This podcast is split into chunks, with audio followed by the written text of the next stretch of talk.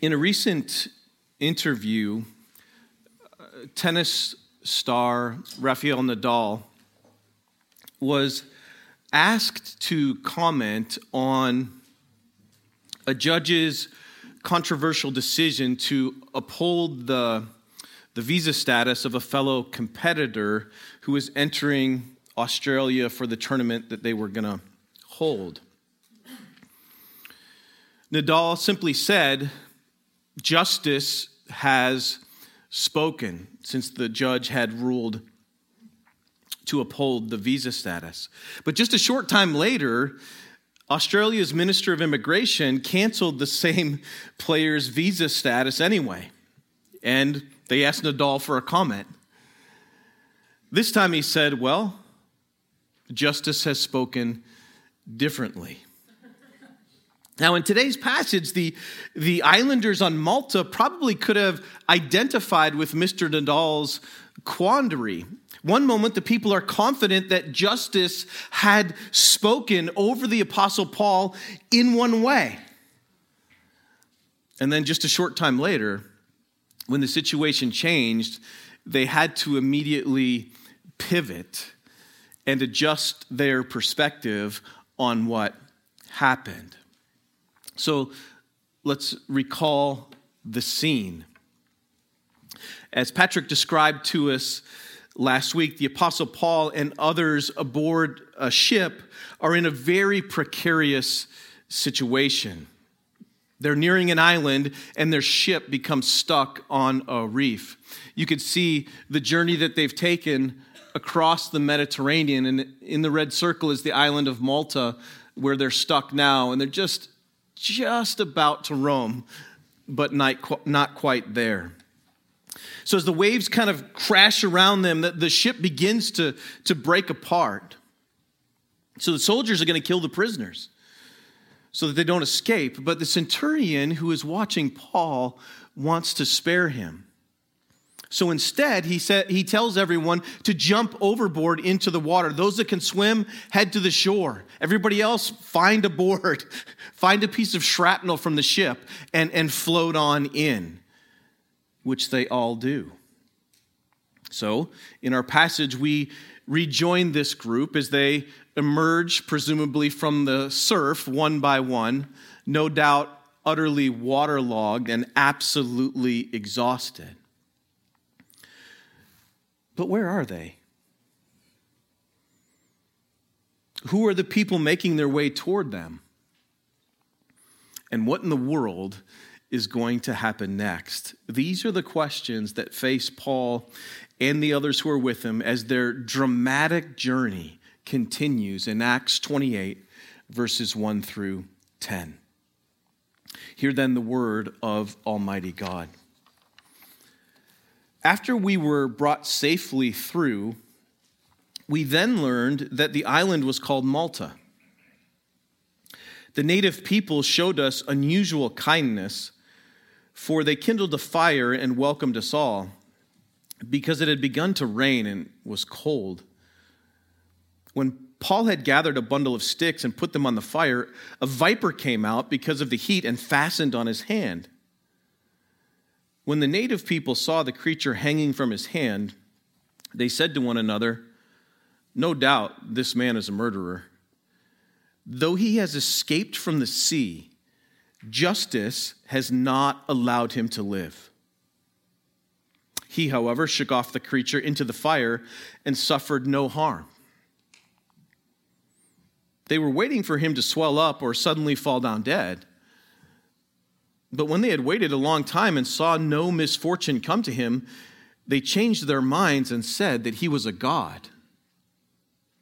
Now, in the neighborhood of that place where were lands belonging to the chief man of the island, named Publius, who received us and entertained us hospitably for three days. It happened that the father of Publius lay sick with fever and dysentery, and Paul visited him and prayed, and putting his hand on him, healed him. And when this had taken place, the rest of the people on the island who had diseases also came and were cured. They also honored us greatly. And when we were about to sail, they put on board whatever we needed. So, Lord, would you help us to think clearly about this scene and what is happening here? And I pray that as your Spirit leads us, we would revel in the glory of Jesus. We ask this in his name. Amen. So today's passage highlights that all people have a perspective on justice, and all people desire to receive mercy. But our main idea, the place where we're heading this morning, is that perfect justice and mercy are uniquely revealed in God and ultimately reconciled on the cross. So, first, let's look at the way justice is conceived of by the people here in verses 1 through 6, and then we'll consider the mercy that God shows the islanders through Paul in verses 7 through 10. Now, as our passage opens, Luke reiterates that they were brought safely to shore, just as he mentioned in the very last chapter, the preceding verse at the end of uh, chapter 27. It causes me to wonder, with, with Luke reiterating it here, if he was just in awe as he thought about this. Is he just sitting there recalling what happened and thinking, we all really did make it to shore? Every single one of us. That's just amazing given the circumstances. What else is amazing is that this wasn't Paul's first shipwreck. He told the Corinthians that he had been through three shipwrecks in his ministry, including one other than this one, where he spent a night and a day adrift at sea. 2 Corinthians 11 and verse 25. But, but Luke here seems to be very keenly aware of the fact that it was God's hand that had guided them safely to shore. He also mentions that once they were safe, they found out that the, the name of the island was Malta, verse 1. It's a name that means refuge. It was first named that by some Phoenician sailors who obviously had landed there and were thankful that they had. So apparently, Paul and his crew members were not the first ones to have an issue in this particular part of the sea. Maybe the believing men who jumped into the ocean called to mind Psalm 16 and verse 2 Preserve me, O God, for in you I take refuge. But whatever the case, whatever they were thinking. What we know is that despite the danger and chaos, God had fulfilled a promise given to Paul. You remember just a short time ago that while they were on the ship, an angel appeared to Paul and told him that he would be saved, that he must stand before Caesar. Not only would Paul be saved, but God told him through the angel that every single person's life on that ship would be preserved. Acts 27 and verse 24. Now, no, do- no doubt that was very encouraging for those who were on the ship, but it was just a reiteration of a promise that, that God had already given to Paul. You remember in Acts 23 when the Lord Jesus himself stood by Paul to encourage him, saying, Take courage, for as you have testified about me in Jerusalem, so you must testify about me in Rome. And they're almost there. How kind of God it was to make it exceedingly clear to Paul and then to offer reassurance for those that were with him that God would protect them in the midst of the danger and the uncertainty. I remember several years ago, one of the most important decisions Christy and I ever made in our lives was whether or not we would move from the Chicago area down to East Tennessee. It was a hard decision with our growing family. We trusted in God's promises. We knew that He would never leave us nor forsake us. We knew that He would lead us in paths of righteousness for His name's sake. But it was so kind of God to give a vision to Christy's aunt, who had a vision of a banquet table all set up and ready to go. And the message from the Lord was I have everything prepared. All you need to do is go. So, whether it's in difficulty or in uncertainty, God is able to provide manna for the moment, whatever we need. Now, the native people showed us unusual kindness, for they kindled a fire and welcomed us all because it had begun to rain and was cold. When Paul had gathered a bundle of sticks and put them on the fire, a viper came out because of the heat and fastened on his hand. When the native people saw the creature hanging from his hand, they said to one another, No doubt this man is a murderer. Though he has escaped from the sea, justice has not allowed him to live. He, however, shook off the creature into the fire and suffered no harm. They were waiting for him to swell up or suddenly fall down dead. But when they had waited a long time and saw no misfortune come to him, they changed their minds and said that he was a god. So, at first brush, getting bit by a, a venomous snake right after you just survived a shipwreck definitely qualifies for the category, category of seriously? Can this day get any worse? Right? He had to have thought that, but I wonder if this might not be more of something along the lines of a spiritual fist bump from the Holy Spirit. In other words, the Holy Spirit doing something subtle to encourage Paul and let him know that he is with him. Earlier in Acts, we traced out the idea that the seed of the serpent has been trying to kill the seed of the woman since Genesis 3 and Genesis 4. Paul recently summarized the charge that Jesus had given him like this I am sending you to open their eyes so that they may turn from darkness to light and from the power of Satan to God. Acts 26 and verse 18. Satan is furious with Paul for his faithful witness. I think this is the reason he probably likely at least helps to incite the violence against Paul. I mean, think about it just recently in the book of Acts. Paul has been beaten, he's been imprisoned, he's been stoned with rocks and left for dead. He's been attacked by mobs, nearly assassinated twice almost killed by the soldiers on the ship, and then he's shipwrecked. It's as if the ancient serpent says something like this Okay, God, that's how you want to play it? Fine. It'll be poetic justice for Paul to die by venomous snake bite anyway. Now, I'm speculating, of course, but it's almost as if instead God protects Paul by giving Satan a little reminder about how impotent he is in the face of God's power. And maybe just a little bit of a foreshadowing of what Satan's own fate will be. Revelation 20:10 as Satan will be tossed into the lake of fire. Now, one of the reasons I feel comfortable speculating about this is because the people attribute the snake bite to spiritual forces at work as well. No doubt this man is a murderer.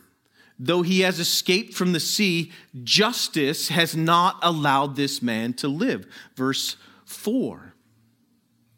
So, a sense of fairness or a sense of justice is something that all people have, and it develops very, very early. In AT&T's latest cell phone commercial, opens with this, this, this cute little girl whose brother is given a bigger lollipop than her. The moment her brother sticks out his hand, the little girl says to the AT&T rep, "That's not fair." We learn this lesson early. But in addition to the innate sense of fairness or justice, most people believe that you essentially get what you deserve. And there's certainly an element of truth to this, or you reap what you sow. Think about some of the phrases that you may have heard. What goes around comes around. Or, well, he got what he had coming. The islanders' perspective on Paul was that since, since he had done something bad, something bad had now happened to him. But when nothing bad ultimately happened to Paul after he was bitten by the snake, they, they switched gears and went ultra positive. If he can defy death twice, maybe he's a god. Now, maybe the people were superstitious, but if you think about it for two seconds, you realize our culture, culture is no less superstitious today. Think through this with me. What's the motivation for paying something forward? Or doing our good deed for the day? Or, or in some theological circles, seeking to secure a blessing? Now, of course, I'm not saying that there's anything wrong with, with being generous. There's nothing wrong with doing something good or right the question I'm asking is what's our motivation for doing these things? For that matter, right into our text, what motivated the islanders to display unusual kindness to those who landed on their island? Was it a sense that it was just right or just to do so? That's possible. Did they, did they see someone in need and just attempted to help without really reflecting on it at all? Or were they perhaps hoping that if they did something good to someone and rescued them from the sea, maybe the God of the sea would be kind to them and not wipe them out? In their minds, Paul was bad because a series of bad things happened to him. And then Paul was good, even a God, because he overcame the bad. So, some concept of do good and get good or do bad and get bad seemed to be central in their thinking. But this isn't always true for believers. It certainly wasn't true for Paul in his life. It almost seems like the more faithful he was, the worse his life got. Ultimately, our role, whether we're receiving good or bad, is to testify to the greatness of the glory of Jesus. this, this idea of do good, get good, or do bad, get bad, think about it with me. How much this actually permeates conversations that we have. I'm, I'm fairly convinced that a lot of people operate with some kind of functional karma actively at work in their lives, or at least that's how they perceive it. If I do good, good will happen to me. If I do bad, bad will happen to be to me. Maybe and maybe not. I've heard more than one celebrity recently being interviewed or commenting and refer to the idea of, of not wanting to upset the universe or not wanting to disrupt or emit some kind of bad energy in the universe or something along those lines. Let me just say about that that if your ultimate spiritual concern is about not making the planet Jupiter mad, or of somehow disrupting the magnetic field of the Milky Way, if that's your biggest spiritual concern, you should be concerned. But it does illustrate the fact that all people really do have some sense of justice. And very, very, very few people think with biblical clarity about that. Enter the Apostle Paul. Think of the kindness that God showed to the people of Malta and take heart, brothers and sisters, if you have a loved one that is lost. God sent a man who understood biblical justice and mercy probably more than any other person walking around on the planet. He sent him to an island that he didn't even know the name of. He arrived, presumably by by clutching a board as he floated along the surf. The only reason he was there at all is because their ship had been lost at sea and had been at least somewhat blown off course. In other words, God can get the gospel to anyone at any place, at any time, in any way he chooses to save someone. So don't give up praying for your lost loved ones. God can make it happen. But did you notice in this passage that it doesn't say anything about Paul preaching the gospel on the island? Now, I'm going to assume something here about Paul but I think it's a fair assumption to make. My assumption is that Paul did share the gospel with the people of Malta. And the reason that I believe that that's true is because every single place that Paul went, he shared the gospel with those people essentially as soon as he arrived. Paul is now on the doorstep of Rome, as it were. And Paul had written a letter to the believers who were in Rome. In fact, Paul wrote in that letter that he longed to come to the believers who were in Rome, and he's almost there.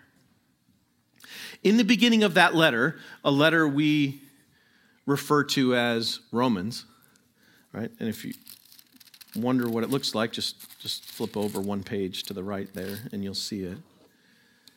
In that letter called Romans, Paul writes these words I am under obligation both to Greeks and to barbarians, that is, to non Greeks. I am under obligation both to Greeks and to barbarians, both to the wise and to the foolish, so I am eager to preach the gospel to you. This is why I think, this is why I'm assuming that God preached the gospel. Paul was excited to preach the gospel to the people of this region, whether they were Greek or barbarian. This is significant because the word that's translated here, native people, in verse 2, is the word barbarian. Paul felt a sense of obligation to preach the gospel to everyone, Greek or barbarian. And he was eager to do so. Further, the fundamental topic or the, the, the, central issue that Paul is addressing in his letter to the Romans is the idea of biblical justice.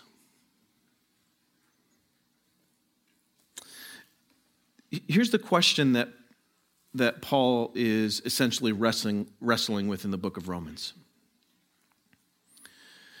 This is what he's arguing through at least the first five chapters. Since all people are unjust, how is it possible that a perfectly just God can justify, that is, to consider unjust people to actually be just and righteous? How can God do that and still remain just himself?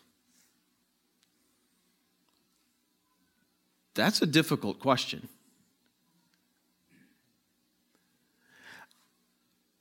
Since all people are unjust, and, and we, could, we could substitute the word right, righteous or unrighteous. Since all people are unrighteous, since all people are unjust, how is it possible that a perfectly just, righteous, and holy God can consider unjust people to actually be just? How can he do that and still remain holy and just and righteous himself? The reason that's a problem is because that's not fair.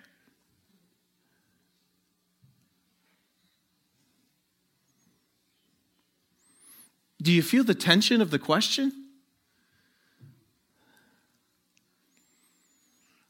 God is holy. How can he possibly welcome sinners into his presence without incinerating them? The answer to that question is the gospel itself. The answer to that question is Romans 3, verses 21 through 26. But now the righteousness or, or, the justice of God has been manifested apart from the law, that is, in the person and work of Jesus. The righteousness of God has come to earth. God has provided the righteousness that he demands in his beloved Son. Although the law and the prophets bear witness to it, the righteousness of God through faith in Jesus Christ for all who believe. There it is. That is the gospel. For there is no distinction, for all have sinned and fall short of the glory of God. That's the problem, and are justified by his grace as a gift through the redemption that is in Christ Jesus. That's the solution. God put him forward as a propitiation by his blood to be received by faith. This was to show God's righteousness, his justice, because in his divine forbearance, he had passed over former sins. Problem for a holy and just God. But it was to show his righteousness at the present time, so that he might be just and the justifier of the one who has faith in Jesus. That's the miracle of the gospel. That's the solution to the problem. The answer to that question is that on the cross of Calvary, the perfectly just Son of God fully bore the just wrath of God against our injustice, so that through his substitutionary atonement, you might experience mercy from God forever. The answer to that question is that you get to exchange your record of injustice, your record of unjust behavior. You get to exchange that record with the record of Jesus Christ, God's holy and righteous and perfectly just Son. That happens in only one place, and that is on the cross of Calvary. Without the cross, you have no hope of being saved. Unless you put your faith fully in the atoning work of Jesus on your behalf, you have no hope of being saved. You could never, ever do enough just things to make up for the unjust things that you have done. But Jesus has. And he never did anything that was unjust. Therefore, by faith, his record becomes ours, our record is given to him, and we can be saved. In other words, all the justness of Jesus exchanged for all your unjustness forever. That's the miracle of the gospel. The answer to the question is found in the character of God and in the cross of Christ. The answer to the question that Paul is wrestling with in Romans is that perfect justice and mercy are uniquely revealed in God and ultimately and only reconciled on the cross. Now, in the neighborhood of that place where were lands belonging to the chief man of the island named Publius who received us and entertained us hospitably for three days. It happened that the father of Publius lay sick with fever and dysentery. Remember, Luke's a physician, so we're going to go ahead and trust his diagnosis here. And Paul visited him and prayed, and putting his hands on him, healed him. And when this had taken place, the rest of the people on the island who had diseases also came, and they were cured. They also honored us greatly, and when we were about to sail, they put on board whatever we needed. This is this is such a beautiful scene. This is the mercy of God on display in an extraordinary way through the power of the Holy Spirit. Imagine what this would have looked like on this relatively small island. As word gets out that healing is possible. And they start coming from all corners of the island with the hope that they could be healed. And they are. Brothers and sisters, this is a foreshadowing of the day when we'll all be in the presence of Jesus Christ and we will be healed fully and forever. All of the grossness of our sin gone. All of the crimson red from sins we have committed washed away all of the shame that just seems to stick to us because of sins that have been committed against us. God, forever. Free in the presence of God forever. As the book of Acts is nearing its end, here we see the promise of Acts 1 8 being fulfilled through a ministry of mercy on Malta. But you will receive power when the Holy Spirit comes upon you. And you will be my witnesses in Jerusalem and all Judea and Samaria and to the ends of the earth. Acts 1, verse 8. In many ways, this scene here on Malta is the culmination of the ministry of Jesus through Paul. In the sense that this scene is reminiscent of Jesus himself. I mean, Paul has healed other people in the book of Acts, but do you recall anything like this? Who does it remind you of? It reminds you of Jesus. It reminds you of the ministry that Jesus accomplished. Luke 4, verses 38 through 40. Then Jesus arose and left the synagogue, and he entered Simon's house.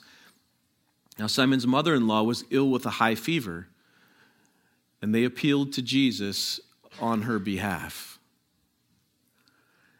And he stood over her, and he rebuked the fever, and it left her.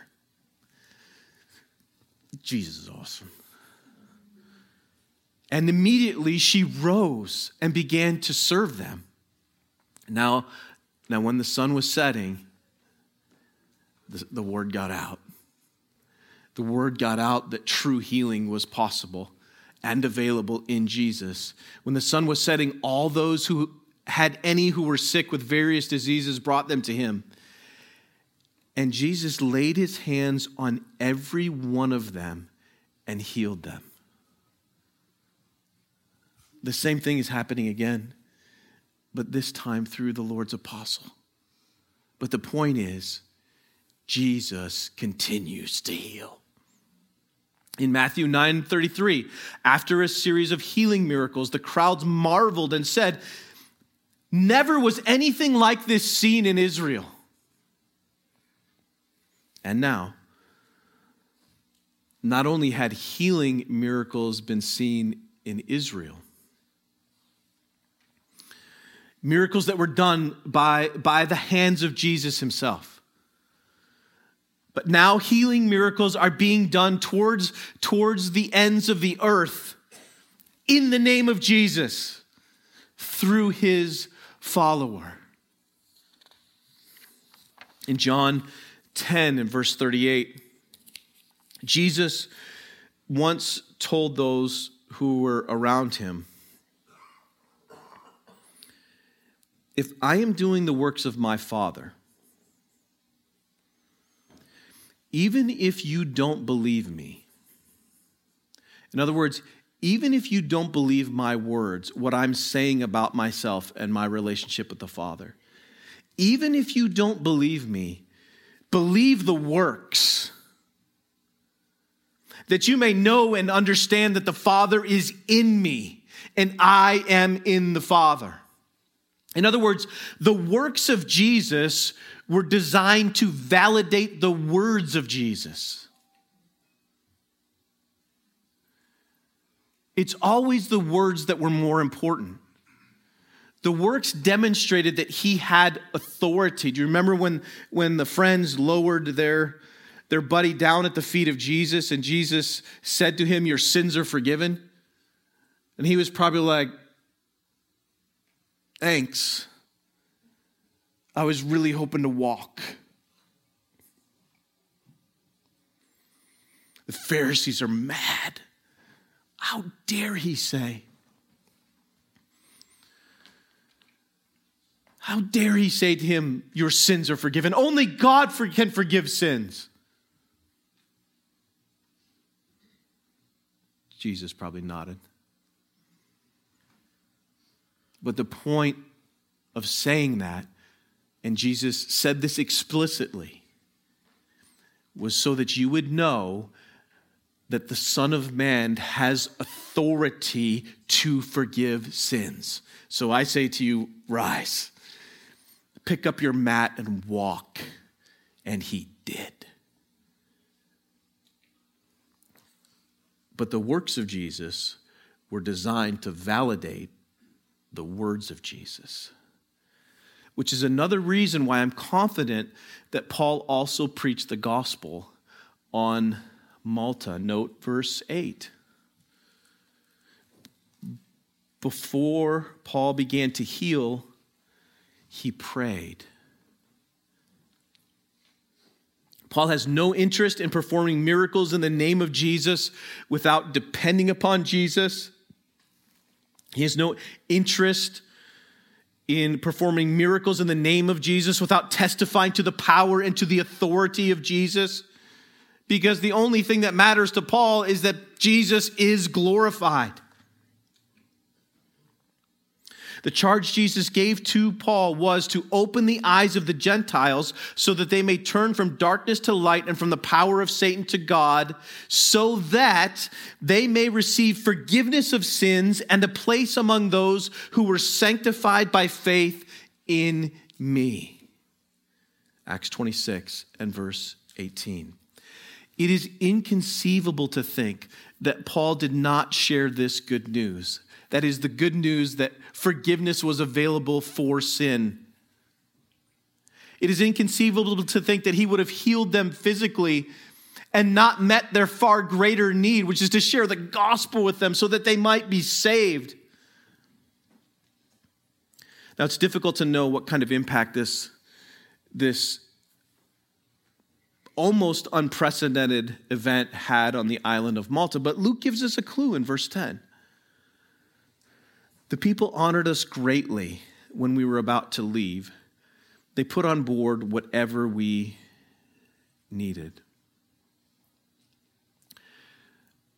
So, what was the motivation of the people originally to show such unusual kindness to Paul and his companions when they first arrived on the island.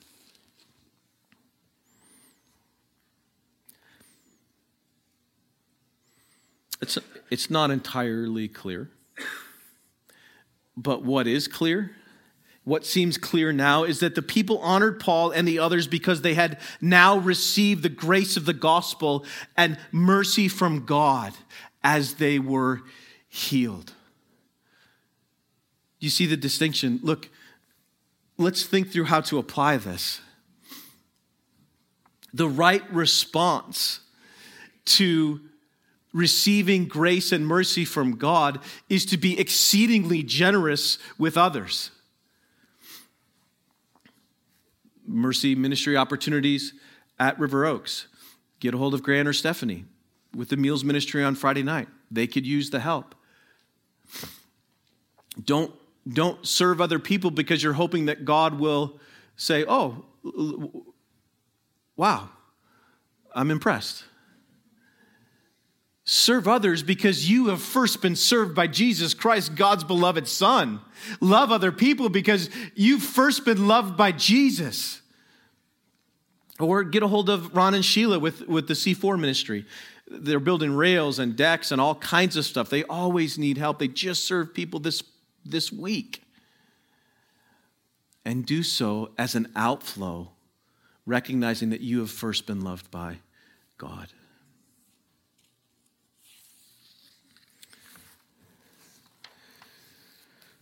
So when uh, Rafael Nadal said that justice had spoken differently, we realized that, that something had changed.